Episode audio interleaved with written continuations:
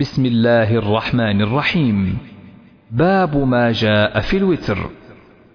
حدثنا عبد الله بن يوسف قال أخبرنا مالك عن نافع وعبد الله بن دينار عن ابن عمر أن رجلا سأل رسول الله صلى الله عليه وسلم عن صلاة الليل فقال رسول الله صلى الله عليه وسلم صلاة الليل مثنى مثنى فإذا خشي أحدكم الصبح صلى ركعة واحدة توتر له ما قد صلى. وعن نافع أن عبد الله بن عمر كان يسلم بين الركعة والركعتين في الوتر حتى يأمر ببعض حاجته. حدثنا عبد الله بن مسلمة عن مالك عن مخرمة بن سليمان عن كريب أن ابن عباس أخبره أنه بات عند ميمونة وهي خالته. فاضطجعت في عرض وسادة واضطجع رسول الله صلى الله عليه وسلم وأهله في طولها فنام حتى انتصف الليل أو قريبا منه. فاستيقظ يمسح النوم عن وجهه ثم قرأ عشر آيات من آل عمران ثم قام رسول الله صلى الله عليه وسلم إلى شن معلقة فتوضأ فأحسن الوضوء ثم قام يصلي فصنعت مثله فقمت إلى جنبه فوضع يده اليمنى على رأسي وأخذ بأذني يفتلها ثم صلى ركعتين ثم ركعتين ثم ركعتين ثم ركعتين ثم ركعتين ثم ركعتين ثم أوتر ثم اضطجع حتى جاءه المؤذن فقام فصلى ركعتين ثم خرج فصلى الصبح. حدثنا يحيى بن سليمان قال حدثني ابن وهب قال أخبرني عمرو أن عبد الرحمن بن القاسم حدثه عن أبيه عن عبد الله بن عمر قال قال النبي صلى الله عليه وسلم صلاة الليل مثنى مثنى فإذا أردت أن تنصرف فاركع ركعة توتر لك ما صليت. قال القاسم ورأينا أناسا منذ أدركنا يوترون بثلاث وإن كل اللواسع أرجو ألا يكون بشيء منه بأس حدثنا أبو اليمان قال أخبرنا شعيب عن الزهري عن عروة أن عائشة أخبرته أن رسول الله صلى الله عليه وسلم كان يصلي إحدى عشرة ركعة. كانت تلك صلاته تعني بالليل. فيسجد السجدة من ذلك قدر ما يقرأ أحدكم خمسين آية قبل أن يرفع رأسه ويركع ركعتين قبل صلاة الفجر ثم يضطجع على شقه الأيمن حتى يأتيه المؤذن للصلاة. باب ساعات الوتر.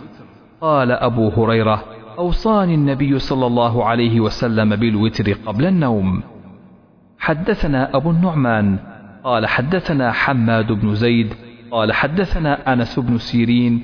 قال قلت لابن عمر أرأيت الركعتين قبل صلاة الغداة أطيل فيهما القراءة؟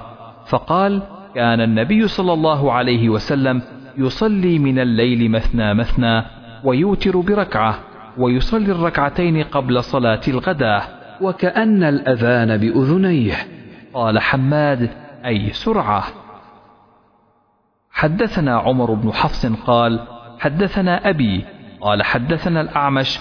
قال حدثني مسلم عن مسروق عن عائشة قالت كل الليل أوتر رسول الله صلى الله عليه وسلم وانتهى وتره إلى السحر. باب إيقاظ النبي صلى الله عليه وسلم أهله بالوتر.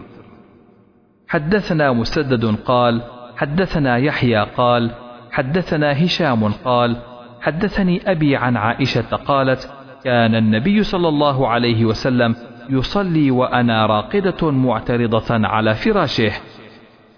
فإذا أراد أن يوتر أيقظني فأوترت. باب ليجعل آخر صلاته وترا.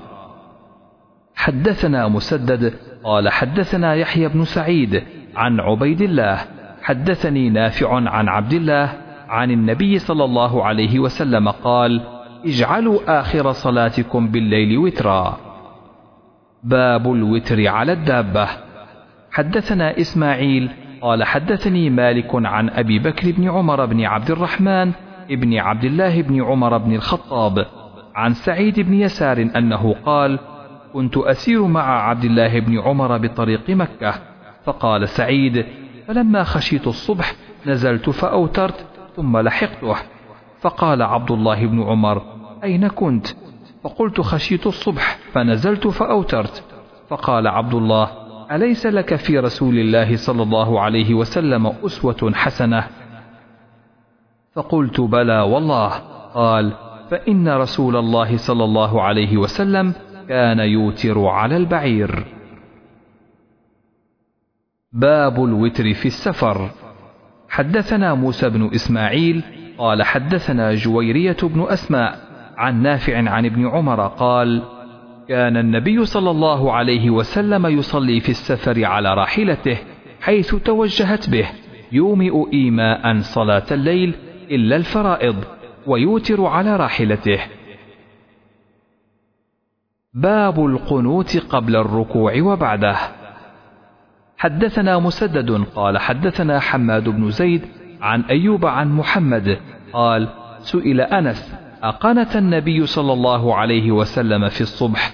قال نعم. فقيل له أو قنت قبل الركوع؟ قال بعد الركوع يسيرا. حدثنا مسدد. قال حدثنا عبد الواحد. قال حدثنا عاصم. قال سألت أنس بن مالك عن القنوت فقال قد كان القنوت. قلت قبل الركوع أو بعده؟ قال قبله. قال فإن فلانا أخبرني عنك أنك قلت بعد الركوع فقال كذب إنما قنت رسول الله صلى الله عليه وسلم بعد الركوع شهرا. وراه كان بعث قوما يقال لهم القراء زهاء سبعين رجلا إلى قوم من المشركين دون أولئك وكان بينهم وبين رسول الله صلى الله عليه وسلم عهد. فقنت رسول الله صلى الله عليه وسلم شهرا يدعو عليهم. أخبرنا أحمد بن يونس قال حدثنا زائدة عن التيمي عن أبي مجلز عن أنس قال قالت النبي صلى الله عليه وسلم شهرا يدعو على رعل وذكوان. حدثنا مسدد قال حدثنا إسماعيل قال حدثنا خالد عن أبي قلابة عن أنس قال كان القنوت في المغرب والفجر.